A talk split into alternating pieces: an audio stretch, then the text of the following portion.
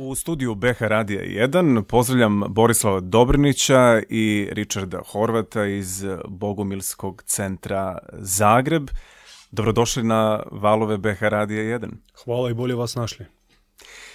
Odakle Bogumili danas? S obzirom da je poznato da su uh, zbog progona od strane inkvizicije kao pokret nestali još u srednjem vijeku. Uh, možemo odgovoriti metaforički ispod stečaka. Hm. Jedan dobar čovjek uzeo lopatu i iskopao nas ispod stečaka i taj posao još traje. Još predstoji iskopati u najmanju ruku 70 tisuća takvih kao što jesmo. Ali ako odgovoriti možda malo uh, prizemljenije, uh, Bogumili poslije svoga pada na Balkanu razdijeli se na nekoliko ogranaka. Jedan od njih je prešao na islam, drugi se vratio u Dalmaciju, gdje su osnivali mnoštvo bratovština i dan danas kad bi pričali sa dalmatinskim otočanima, mnogi od njih prate svoju povijest, svoje porodice iz Bosne, iz 15. 16. vijeka. Dakle, to su oni bošnjani koji su se doselili u Dalmaciju. No nas e, bi zanimao jedan ogranak koji je otišao na sjeveroistok kod svoje bogumilske braće na teritoriji takozvane Novgorodske republike koja je obuhvaćala ogroman prostor od Baltskog mora sve do Urala. I to je ta republika bila naseljena bogumilima, dobrim ljudima i je to taj ogranak sjeveroistočnih bogumila se širio, transformirao, naravno bio e, potisnut službenom Bizansko-pravoslavnom crkvom ruskom i otišao u katakombe da bi u 20. stoljeću izvirno preko jednog tragača, možda o njemu ćemo reći kasnije, uh koji je naš duhovni lider i djed Ivan i sa padom Sovjetskog saveza taj pokret napokon nakon 600 godina mogao javno sebe objaviti, pokazati i eto stjecajem okolnosti po našem djedu Ivanu osnivana je zajednica u Hrvatskoj, konkretno u Zagrebu i Splitu, a eto mi gostujemo na sajmu knjiga u Sarajevu i kod vas Harise. Richarde, kad kažete svojim prijateljima ja sam Bogumil, šta im zapravo uh, time hoćete reći? Ko je danas Bogumil? I danas, a tako i u srednjem vijeku, može se reći da, ako samo tu riječ promatramo, Bogu mili, Hmm. a, odnosi se na izraz ljudi koji su Bogu mili, Bogu dragi ljudi. I već taj sam naziv na neki način a, govori dovoljno o tome. Naravno, on je, može se reći, oskvrnjen a, povješću a, nekakvim kroz, kroz doba inkvizicije, pa automatski ima nekakve svoje konotacije kod prosječnog čovjeka. Međutim, e, mi se trudimo da izvučemo iz arhetipa upravo to osnovno značenje riječi Bogu mili, znači dobri ljudi, ili kako su se katarska braća u, na području Španjolske današnje, prvenstveno u Okcitaniji, nazivali Katari, što bi na oksitanskom značilo uh, dobri ljudi, lesbonoms, Mhm. dobri ljudi, čisti Mhm. ljudi. Koje su suštinske razlike između drevnog i savremenog bogumilstva? I da li ih uopšte ima? I da i ne. I da i ne. Uh, ne zato što osnove su iste. Principi su isti, dualistički, uh, pogled na dobroga Boga, učenje da čovjek u sebi sadrži Božju prirodu koja jest dobra i mnogo drugih, a ne zato što ipak je prošlo 600 godina. Pa uh, ne može nešto ostati uh, ukočeno, okamenjeno, mora se razvijati. Po nama duhovna vijest, duhovna poruka uvijek se razvije. Bog je novi.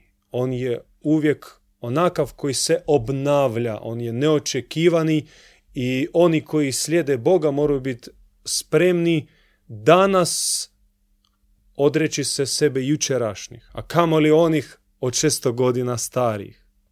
To čovjek ako želi se mijenjati, on mora po- kritično pogledati sebe jučerašnjeg i odreći se ne samo od svojih grešaka i mana koji je, s kojim je bio jučer, nego i onih postignuća i onih vrlina s kojima je bio jučer, da bi danas počeo iz čistog lista e, hrabro naprijed.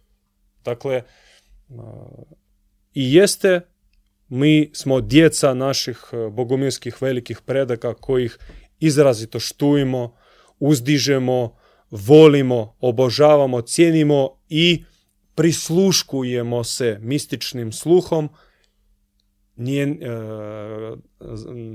slušamo njen, njihov glas. A s druge strane, oni žele da mi idemo naprijed, da mi danas e, odgovaramo izazovima današnjega vremena, suvremenoga čovjeka. Kojih nije mali broj.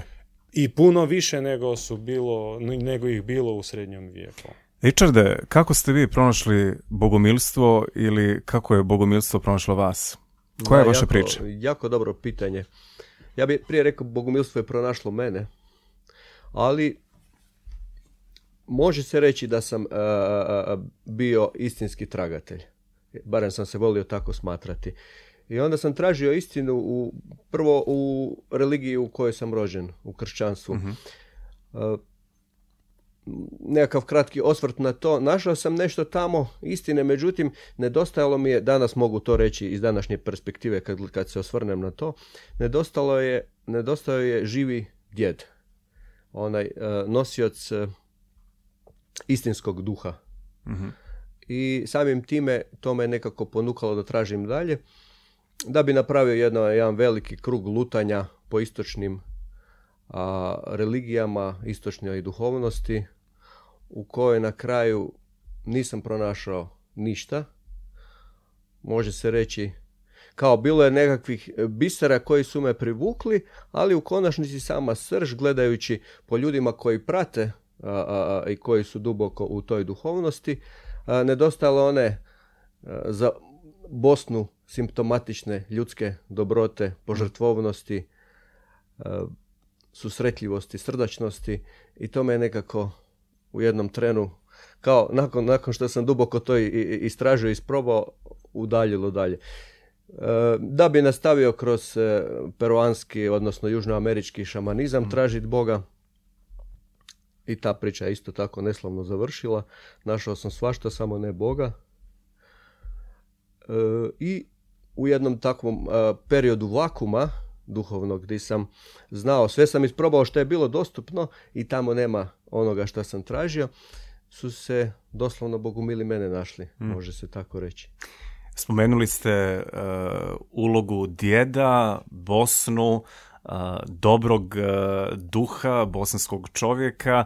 Did, crkva bosanska su nekako prve asocijacije i danas ljudi u Bosni i Hercegovini kada se spominje bogumilstvo. Ipak, koliko je jaka ta veza između crkve bosanske i bogumilstva u kakvo danas vi vjerujete i kako praktikujete? Znate, postoji jedan simbolizam. A, Tin Ujević, koji se smatra hrvatskim velikanom, napisao svoj esej Dva su bogumila, Lav Tolstoj i Mahatma Gandhi. Ta knjiga prvo objavljena u Sarajevu. I ako se ne varam, dan danas nema toga izdanja u Hrvatskoj. Mahatma Gandhi učio suprostavljati se zlu nenasiljem od Lava Tolstoja. On to isticao i više puta ponovio. Dok sam Lav Nikolajević Tolstoj svojoj dobroti zahvaljuje se ruskim bogumilima, odnosno duhoborcima. U kasnijim svojim godinama, kad je upoznao zajednicu duhoboraca on se jako promijenio. Doslovno se preobrazio do te mjere da je bio spreman odreći se svojih dva najvećih remek dijela, Ane Karenine i Rata i Mira. I on je zajedno sa svojim prijateljima skupio novac da bi platio četiri broda, da bi pomogao zajednici duhoboraca ruskih bogumila i seliti se u Kanadu. I eto vam poveznice. Hm. Tin Ujević, Mahatma Gandhi, Lav Tolstoj, Duhobori, Bogumili. Znači, e, ta mreža, ja bih rekao mreža, ona bila usko isprepletana, isprepletena i ne može se izdvojiti jedan e, neki konkretan ogranak. Mhm. Pošto vi u ruskim duhoborcima hoćete naći e, puno e, balkanskog traga. I opet u balkanskom pokretu Ilira sla, slavista naći ćete duh i neku emanaciju ruskih bogumila. To je sve jednota. I eto, možda ako suzimo, mi jeste nasljednici te sjeveroistočne struje bogumila, ali opet u našoj krvi su balkanski djedovi, bosanski djedovi. Načem svjetskog bogumilskog pokreta. Naravno, to je, taj trenutak još i živio u meni. To je bilo prije četiri godine, nakon što sam sreo, svratio na predavanje, na uvodno predavanje Bogu Mila u Zagrebu. Vrlo brzo, nakon par mjeseci, odvijao se jedan e, skup duhovni u Španjolskoj koji je vodio djed Ivan Bogumil i ja sam se tamo pojavio, to je bilo jasno moram ići. Zanimljivo mi je bilo, pošto sam navikao gledati one e, gurue po istoku e, godinama, možda 15 godina prije ja sam tako lutao po, po istoku i u šamanizmu. E, prvo sam, kad sam ga ugledao, e, nikad nisam, nisam sreo takvog čovjeka. Jednostavno, ovi, ovi e, ako usporedim sa ovim gurujima, to mi je bilo prva, prva misao, e, on, on nije imao tako nekakvo zavodljivo blješteće svjetlo Mhm. a, u svojim suptilnim tijelima, nego njegovo srce duhovno je tako obasjavalo prostor da, da, da cijela dvorana, ja prvi, a onda vidio sam i, i događa se to svima, jedno duboko ganuće od tog prisustva e, e, e, koje otvara srce, koje koje budi onu, onu božansku iskru u čovjeku. Mhm. Zanimljivo je kako je zapravo Ivan Bogumil otkrio uh, i sam Bogumilstvo. U pitanju je bila uh, zajednica iz Ukrajine koja je živjela u katakombama. Jeste.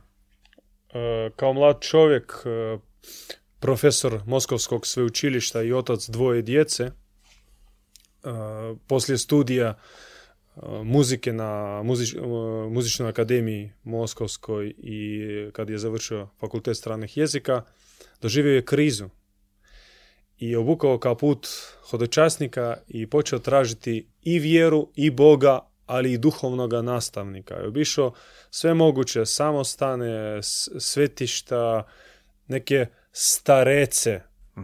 e, kao neki mistični ogranak Ruske pravoslavne crkve. I nije opet našao n- nešto gdje bi se mogao ostati, čemu bi mogao pripasti. Sve dok nije došao na zapadu Ukrajine, pored jednog svetišta, upoznao jednu ženu, stariju ženu, njeno ime je bilo Eufrozinija. I ona ispalo da je pripadala toj katakomnoj grani koja se temelji na nasljedstvu od duhovnog nastavnika, duhovnome sinu, duhovnoj kćeri i o, on si otkrio katakombni svijet istinske i žive vjere, gdje Bog nije daleki, gdje molitva nije ritual, gdje e, realno u, kroz praksu postići visoki stupanj svetosti, dobrote, ljubavi, milosrđa, gdje se može očistiti od svojih mana, i slabosti, gdje zaista Bog se projavljuje, očituje u čovjekovom srcu. I to ga osvojilo, tam je ostao i dan danas on smatra Roziniju svojom duhovnom majkom, a mi je smatramo našom duhovnom bakicom. Kada govorimo o čovjeku i svijetu koji ga okružuje, ili da to personalizujemo koji nas okružuje, šta su glavne značajke u perspektivi koji, koji u Bogumili imaju prema tim kategorijama? Čovjek i svijet kojem pripada. Čovjek za Bogumile smatra se najvećom vrijednošću. I istovremeno lakmus papirom kojom se provjerava, testira vjera. Istinska vjera manifestira se dobrim, pitomim, milostivim pristupom čovjeku. I to je propisano u bogumilstvu kao neka zapovjed, kao neki zakon, nikad ne osuditi čovjeka. Uvijek biti milostiv, praštati, trpiti, strogo gledati sebe, a čovjeka uvijek oprostiti i ne zamjeriti, plus u bogomilstvu se njeguje pogled da čovjek po defaultu je dobar. I ako čini neko zlo, to čini nesvjesno ili pod nekim lošim utjecajem, od čega se muči i želi se osloboditi. I zadaća univerzalne duhovne prakse, škole, ne samo bogumilske, nego općenito, pomoći čovjeku izaći ispod lošeg utjecaja i živiti ono što on u sebi skriva. To dobru, čistu, božju prirodu. E sada kad govorimo o Božoj prirodi, e, neće biti pogrešno da zaključimo da je u srži e, poimanja bogomilstva jedna dualistička e, paradigma, odnosno nešto što ima itekako mnogo referentnih tačaka u manihejskoj školi kao takvoj. Pa kako bismo našim slušateljima približili taj dualistički koncept koji je možda, Richarde, najbolje komunicirao s vama u vašem pronalasku uh, Boga i Božjeg? Da, dobro pitanje. Naime, Bogumili pripadaju jednoj široj dualističkoj zajednici. Uh, patareni, manihejci, zoroastrici, gnostici. duhobori, gnostici. Svi oni, uh, njima je svima je zajedničko taj pogled na dualistički pogled na Boga.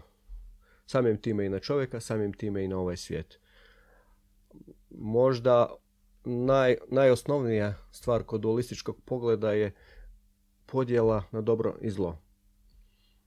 Znači, nije Bog taj koji je dobar i zao i sve od njega dolazi kao što u istočnim tradicijama to predstavljaju sa apsolutom, atmanom, prema kojemu biti ono sve što nam se događa, uključujući dobro i zlo, je kao dio samo nekakve igre tog Atmana. uh Igra se pa ono, uživa u tome, kad jednom patiš, drugi put se raduješ i to je, može se nekako sažeti osnov, osnovni, osnovni pogled monoteizma. Za razliku od monoteizma, dualistički pogled isključivo Boga prikazuje kao izvor dobra, kao izvor velikodušnosti, ljubavi, a zlo kao substanca je, e, ne dolazi iz, iz tog izvora. Postoji jedna bogumilska, bogumilska predaja, jedan mit o samom porijeklu zla kao substance u ovom našem univerzumu. Možda sad nemamo dovoljno vremena da, da ispričamo o tome, međutim možemo, možemo ispričati kraću priču koja je možda za nas danas ovdje i zanimljivija kako je zlo e, prodiralo na zemlju. Prije 7,5 tisuća godina, uvjetno rečeno, zlo je na zemlju došlo preko vjesnika zla, nekakvih došljaka iz tamnih e, galaksija, iz tamnih sazvježđa, koji su htjeli nekako porobiti zemljane, koji su tada živjeli u jednoj civilizaciji dobrote, mira ljubavi, harmonije, pomaganja, nešto, nešto što možemo, e, trago, tragove takve civilizacije još dan danas, bez obzira i na sve ove zadnje ratove, možemo iščitati u Bosni. I tako je bilo u to doba manje više po cijeloj zemlji. Ti došljaci e, došli su sa jednom ponudom Naravno, oni su se predstavljali kao nekakvi e, anđeli božanski s ciljem zavođenja i ponudili su požudu, implementaciju načela požude u ljudski sustav kao nekakav e, e, mamac i to su prikazali, to su prikazali tadašnjim, tadašnjim stanovnicima. Dolazi vam do promjene paradigme, do promjene vibracije zemlje, ulazimo u, u novo doba i za spoznaju nove vrste ljubavi trebate se adaptirati. I tadašnji zemljani, Atlantiđani, bilo je to u doba Atlantide prije pada, su pristali, manji dio njih su pristali na tu adaptaciju i usađeno im je načelo uh, požude. A kroz požudu, kroz stotine i stotine godina daljnje adaptacije, manifestirali su, si, manifestirali su se ostali oblici zla. mm Ako se smijem samo nadovezati kratko o dualizmu. Dualizam je civilizacijska paradigma. To je jedan pristup koji mm, predstavlja skroz drugačiji univerzum od monoteističkog.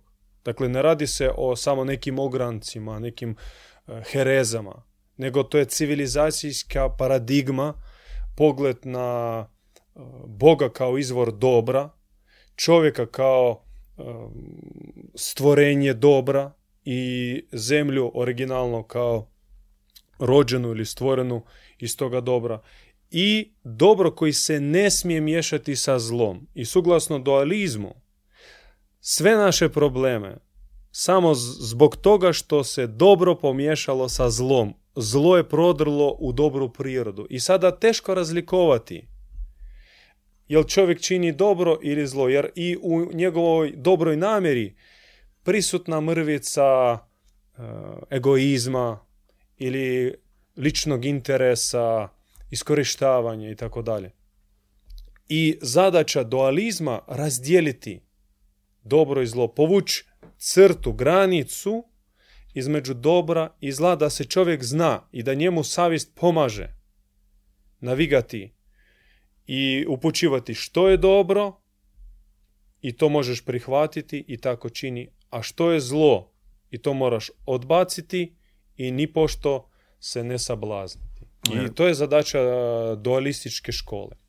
Historičari, napose historičari religije, e, će biti skloni zaključiti da je inkvizicija protiv e, Bogumila od strane e, monoteističkih religija zapravo imala najviše razloga u e, formi dualističke paradigme o kojoj smo upravo govorili. Međutim, vrijedi istaći da su se i monoteističke religije e, susretale i obavljale produktivnu razminu sa dualističkim e, koncepcijama. To je imalo i katoličanstvo, i islam, i pravoslavlje. U svojim, ajmo reći, mističnim ograncima. uh Znači, neizbježno susret sa dualističkom paradigmom ostavio je veliki trag na monoteističkim religijama. E, recimo, Perzija. Koliko god su tadašnji, ajmo reći, e, kako bi se tako tolerantno izrazio, sljedbenici e, zadnjega proroka bili nemilosrdni prema zoroastricima, zoroastrizam ipak je prodro u tijelo islama i u Perziji, baš u Perziji, se rodile velike mistične škole islama, veliki pokreti sufija, što se kasnije preselilo u kordopski halifat. I tamo isto procvatalo e, jedna oaza, jedno multikulturalno E, duhovno zajedništvo gdje su bili prisutni mistici i kršćanstva i judaizma i islama, baš zbog utjecaja dualista, kako god ih nazovete, zoroastricima, manihejci, bogumili, katari, patareni. Mhm.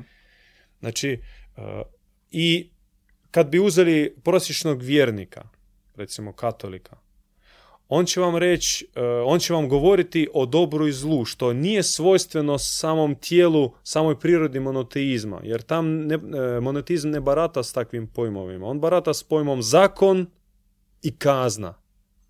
Znači ima zakon i njega moraš poštivati. I ono što je po zakonu, to je od Boga i to je u redu. I ima odstupanje od zakona, prekršaj zakona, to je grijeh za kojim ti dobivaš kaznu. Monotizm ne barata sa pojmom dobro i zla. No, prosječan vjernik, bilo li u Hrvatskoj, u Bosni, u Americi ili u Kini, on ipak koristi pojam dobra i zla. I to jest direktan utjecaj dualizma. Kako izgleda život u bogumilskoj zajednici danas? Život u bogumilskim zajednicama e, može se najbolje, možda najbolje karakterizira izjava jednog e, moskovskog, moskovskog monaha, inkvizitora iz, e, mislim da je kraj 18. stoljeća, koji je dao svojevrsni algoritam prepoznavanja heretika. Kao ne piju, ne puše, ne jedu meso, Ne psuju, ne ne, psuju, varaju. ne lažu. To je izostanak m, e, e, onih negativnih osobina. A umjesto toga bogumili u bogumilskim zajednicama tru- trude se živjeti po tim načelima dobrote, međusobnog uvažavanja, susretljivosti, ljubavi, pomoći jedan drugome. Kao jedno tkivo može se reći. Znači ne kao niz pojedinaca, nego stopljeni su u cijelinu tankim, tajanstvenim srčanim nitima ljubavi u, u- i kao braća i sestre. Mhm. I bogumilska zajednica, ona organizirana po principu kola. Ima uže kolo, onih koji su na, najpredaniji, koji najviše uzimaju na sebe i obećanja, i odgovornosti, i misije.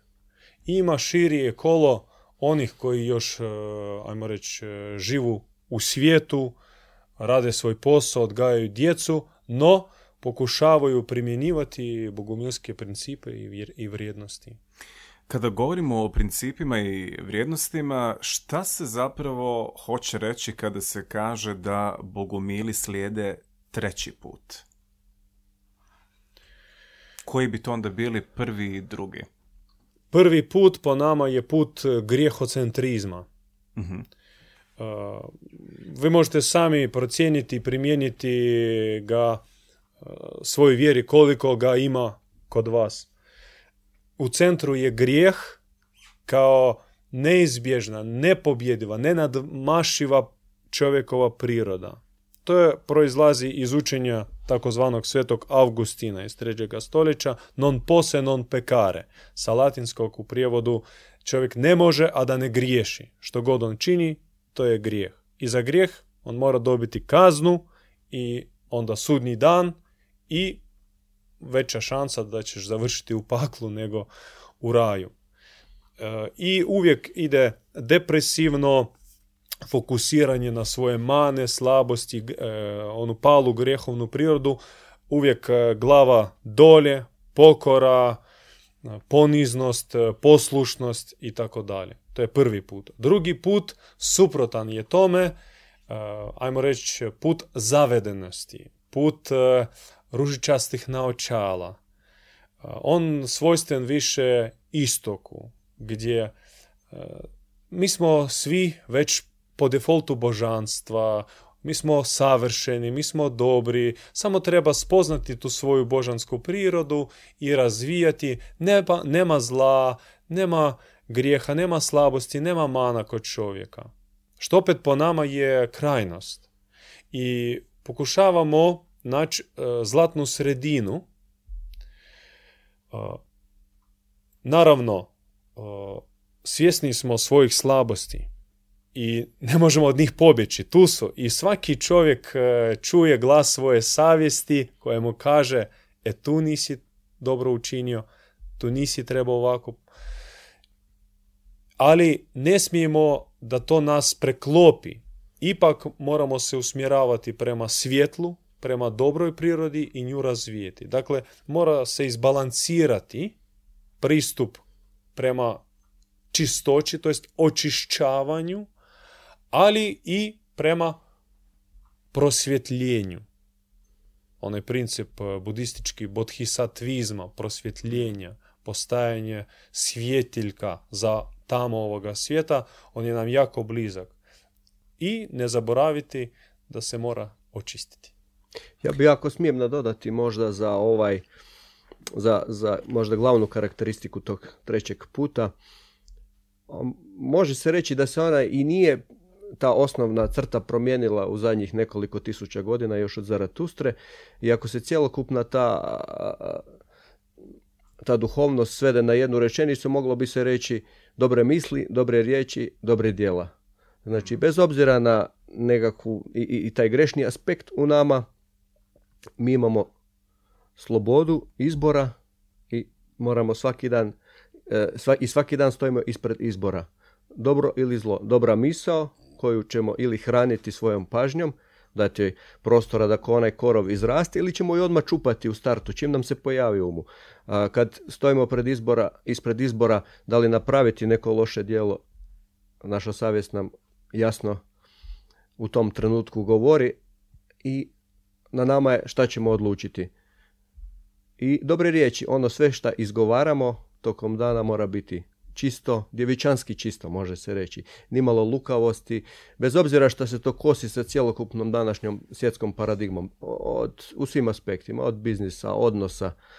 A, jednostavno, taj, taj zoroastrizam, taj, taj osnovni postulat u, u zoroastrizmu, on vrijedi i dan danas. Zanimljivo je da bogumili klanjaju. Da, klanjaju. Klanjaju i kad klanjaju onda lete. Recite nam nešto više o tome. Uh, bogumili klanjaju na tisuće klanjanja. Dakle, ima dva aspekta u toj praksi koja je drevna i svojstvena mnogim religijama, među ostalom i bogumilima. Ima jedan katarzički aspekt kad se klanjaš, kad ideš dolje, kad se skloniš, kad čelo dodirne pot, ti se duboko ispričaš, pokaješ za ono zlo koje si učinio svjesno, a najviše nesvjesno, podsvjesno. I kada se dižeš, onda ti duh poleti gore. Ti moraš poletiti na najviše nebo, dodirnuti samo kraljevstvo nebesko i tamo se prosvjetljiti. I onda samo to ponavlja i po u misičnoj praksi ima kao neki uh, uvjetan broj klanjanja i što se postiže s tim, uh, recimo uh, Efrozinija, učiteljica našega djeda, učila da već nakon pet tisuća klanjanja, kada jedan put kreneš i klanjaš pet tisuća puta, ti već počneš hodati po nebesima, kontemplirati anđele meleke i čak razgovarati sa nebesnicima. E, malo smo govorili o tome e, koliko su zapravo e, monoteističke religije imale susreta sa dualističkim konceptima koji prožimaju bogomilstvo. Zanimljivo je, isčitavajući literaturu koja je dostupna kod vas, vidjeti koju gotovo pa centralnu ulogu zauzima figura Hrista u vašim učenjima, a to je, dopalo mi se u jednom trenutku kako se opisuje da je Hrist stariji brat svake duše. To je na neki način i e, svojevrsna bliskost e, bogomilstva sa možemo reći i katoličanstvom i pravoslavljem, odnosno centralnom figurom tih religije.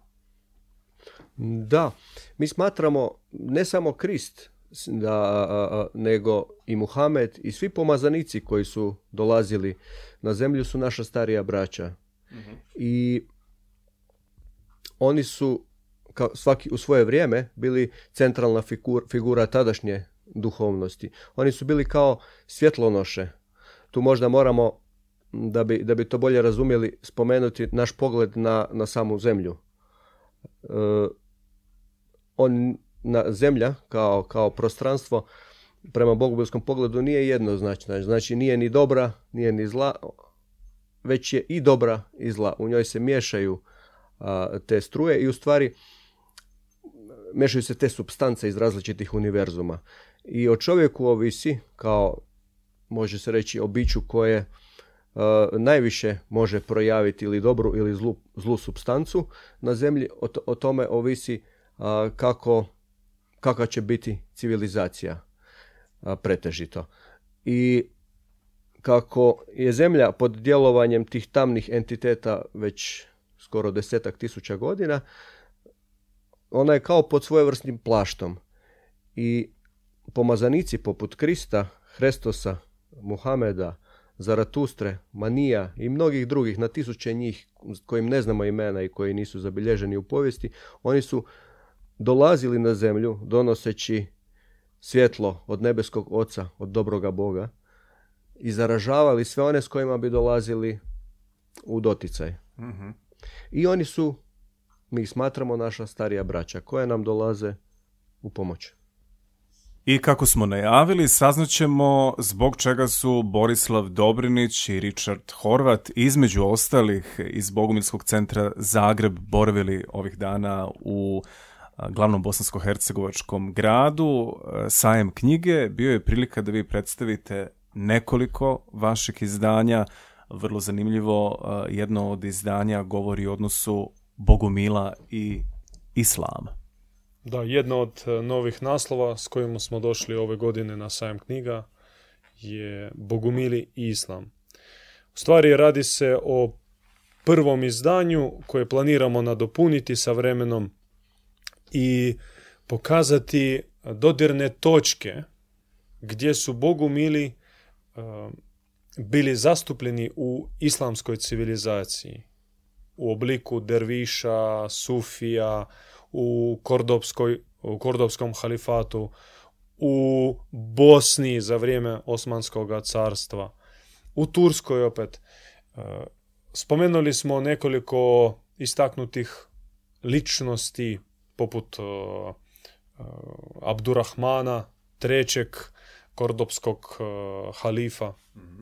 sultana, koji su bili izrazito blagi i naklonjeni e, mističnim e, školama. Oni su e, dopustili dispute, mirne dispute između mistika islama i kršćanstva tadašnjih Katara, Sufija, kabalista i pod njihovim pod njihovom protekcijom dolazilo do nevjerojatnih kulturnih, duhovnih postignuća, uzajemnog shvaćanja i obogaćivanja riznica kao što islama, tako i kršćanstva.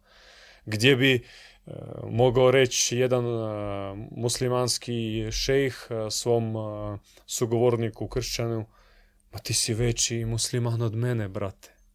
Na što bi kršćanin odgovorio, ma u tebi Krista ima više nego u meni. I ta povijest mora se po nama proučiti, proširiti i smatramo da je to početak jednog e, možda multikulturalnog i zajedničkog e, dijaloga i možda Bosna je dobro područje za početak takvog dijaloga. Možda iz Bosne i krene nešto konstruktivno na civilizacijskoj razini, ne samo za regiju Balkan. Kada govorimo o tom i takvom dijalogu, kakav se vodi u Hrvatskoj sa vašom zajednicom, a od strane konkretno e, drugih vjerskih zajednica, e, islamske, katoličke, pravoslavne, koliko je taj dijalog otvoren i razumijevanjem ispunjen? Mi smo otvoreni za dijalog, mi tražimo subesjednike, tražimo predstavnike različitih grana duhovnosti i religija kako bismo mogli, može se reći, obogatiti jedni druge e, vlastitim spoznajama, pogledima, a sve s ciljem e, emanacije dobrog Boga kroz međusobnu dobrotu, kroz e, međusobno uvažavanje, dobrohotnost, ljubav. No, moram priznati da nemamo previše e, kontakata sa predstavnicima službenih religija u Hrvatskoj. Bilo je takvih kontakata sa islamskim predstavnicima. Otac Ivan je bio prijatelj sa pokojnim uh, šejhom, Nazim. šejhom Nazimom, Al-Hakani liderom jednog ogranka bandijevaca na Kipru. Oni su imali susret 2003. godine E, to je bio razgovor e, dvaju lava.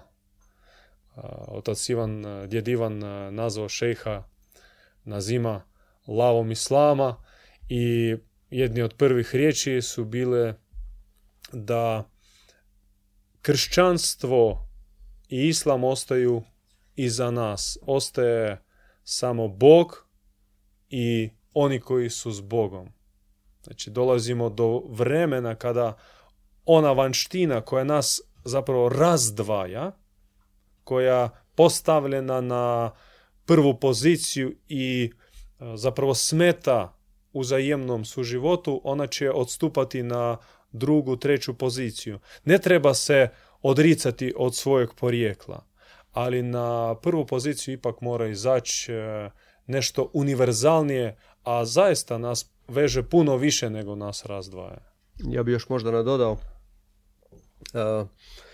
naime, poznato je, ono, učili smo to iz povijesti svi u osnovnoj školi još, e, da je jedna od osnovnih strategija velikih osvajača bila podijeli pa vladaj. A tako je to i u duhovnom aspektu. Ta ista po nama ekipa koja huška ratove, koja već stoljećima, odnosno tisućljećima vlada nekako iz sjene i pokušava dominirati, koristi to i u religioznom aspektu. Naime, formira čovjeka još od malena da se on identificira sa recimo riječju kršćanin s pojmom kršćanin, pojmom musliman, pojmom židov na način da to pogoduje u tom međusobnom razdvajanju. I onda vrlo lako je manipulirati tako sa ljudima, započeti međusobne sukobe, ratove istrebljenja, svađe. A mi dolazimo u novo doba, jednostavno kad sve te razlike, ljudi će morati to prepoznati, taj, taj, e, tu, tu zavjeru e, koja, koja jednostavno tako već stoljećima e, funkcionira i bit će ili si s Bogom ili nisi s Bogom. Znači, a kad gledaš sa Bogom, tu nisu vrage u sitnicama. Naime, može se reći da unutar svih tih religija one, one govore o istom. Ali onda izvuku onih par sitnica koje, na koje stave akcent i to je kao mjesto razdvajanja. Astrolozi bi možda rekli da vi najavljujete doba vodolije koja stiže. Ipak meni se jako dopada način na koji vi afirmirate svaki dan Bosnu, Bosnu i Hercegovinu jedan od intervjua koji su lokalni mediji prenijeli, parafrazirat ću naslov, tvrdite da je Bosna stablo civilizacije. Družite se sa Bosancima i Hercegovcima, evo na ovakvim prilikama kakvi su sajmovi knjiga i učila. Imate li dojam da su Bosanci i Hercegovci svjesne podneblje iz kojeg dolaze i što zapravo Bosna i Hercegovina jeste? Nisu. Nisu svjesni, nisu svjesni blaga koji nose u svojim srcima. E, mogu, ako smijem podijeliti svoj dojam promatrajući ljudi ovdje u Sarajevu i generalno kroz Bosnu i Hercegovinu, vidim e, kvalitetu, ljudsku kvalitetu, ljudskosti, e, čovještva, kvaliteta blaga, duhovnosti, dobrote, snage, koja je sakrivena u, ajmo reći, ljudima ove zemlje. Ona je enormna i mislim, normalno da se kuka, da smo mi najgori, da ne valjamo, da ovakvi, onakvi, ali moram reći da teško naći zemlju u kojoj se može vidjeti ta, e, tolika količina potencijalnih evlija, odnosno svetaca, odnosno djedova, odnosno šejhova, kako god ih, bodisatva prosvjetljenih.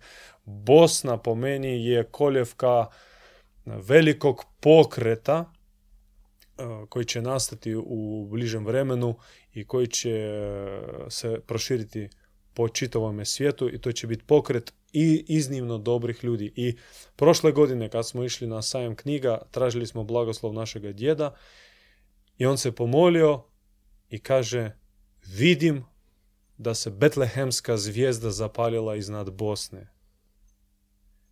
Što je nas potreslo i mi to protumačili da se Bosna priprema za i rađa za neku veliku misiju.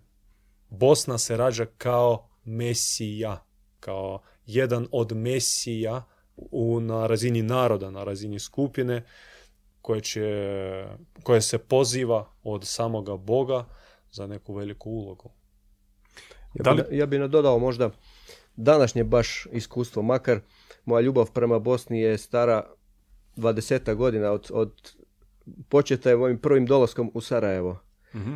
I stvarno takve ljude nigdje ne srećeš. Da, mi Hrvati imamo neke sličnosti sa, sa Bosancima. Još, to, to može se reći kao uh, nekakva izbljedila slika te, te dobrote.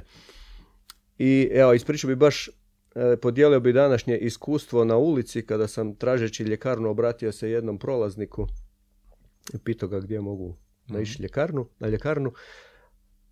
U tom njegovom odgovoru ja sam kroz njegovo srce primio ljubav cijele Bosne. To je bilo toliko e, dirljivo za mene, duboko u tom srdačnom njegovom osmijehu u kojem je bilo samo, sama ona, ona iskrenost. I ja sam siguran taj čovjek nije svjestan toga posebno, ali naime tako nešto ti ne možeš doživjeti nigdje. Mi, mi putujemo puno po svijetu, a takvu riznicu ljubavi u ljudskim srcima ne možeš naći nigdje.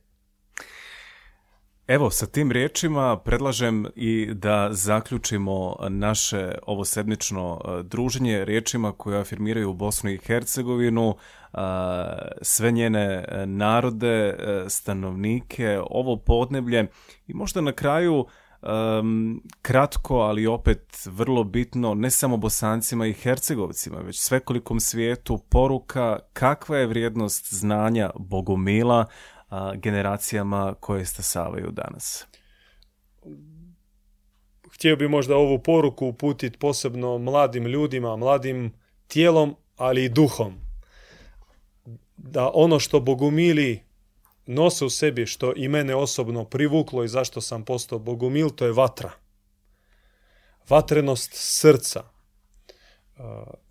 Ne smijemo izgubiti tu vatru onaj nutarnji revolt, inat, on može biti sveti, on može biti dobar, inat, kada se inati ovome svijetu, sustavu nepravednosti u kojem mi živimo. I vatra u srcima mora si naći realizaciju. I neka se zaigra veliko eh, bosansko-hercegovačko kolo i neka se proširi na cijeli Balkan, pa onda Euraziju i neka cijela zemlja bude okružena jednim kolom dobrih ljudi bez obzira, bez obzira iz koje pozadine dolaze. Kršćanske, budističke, islamske, ateističke, bitna su srca i onu vatru koju vi mladi e, nosite u svojim srcima, ono neslaganje koje vi nosite, sačuvajte to i pronesite kroz cijeli život i nek se to realizira u konstruktivnim plodovima.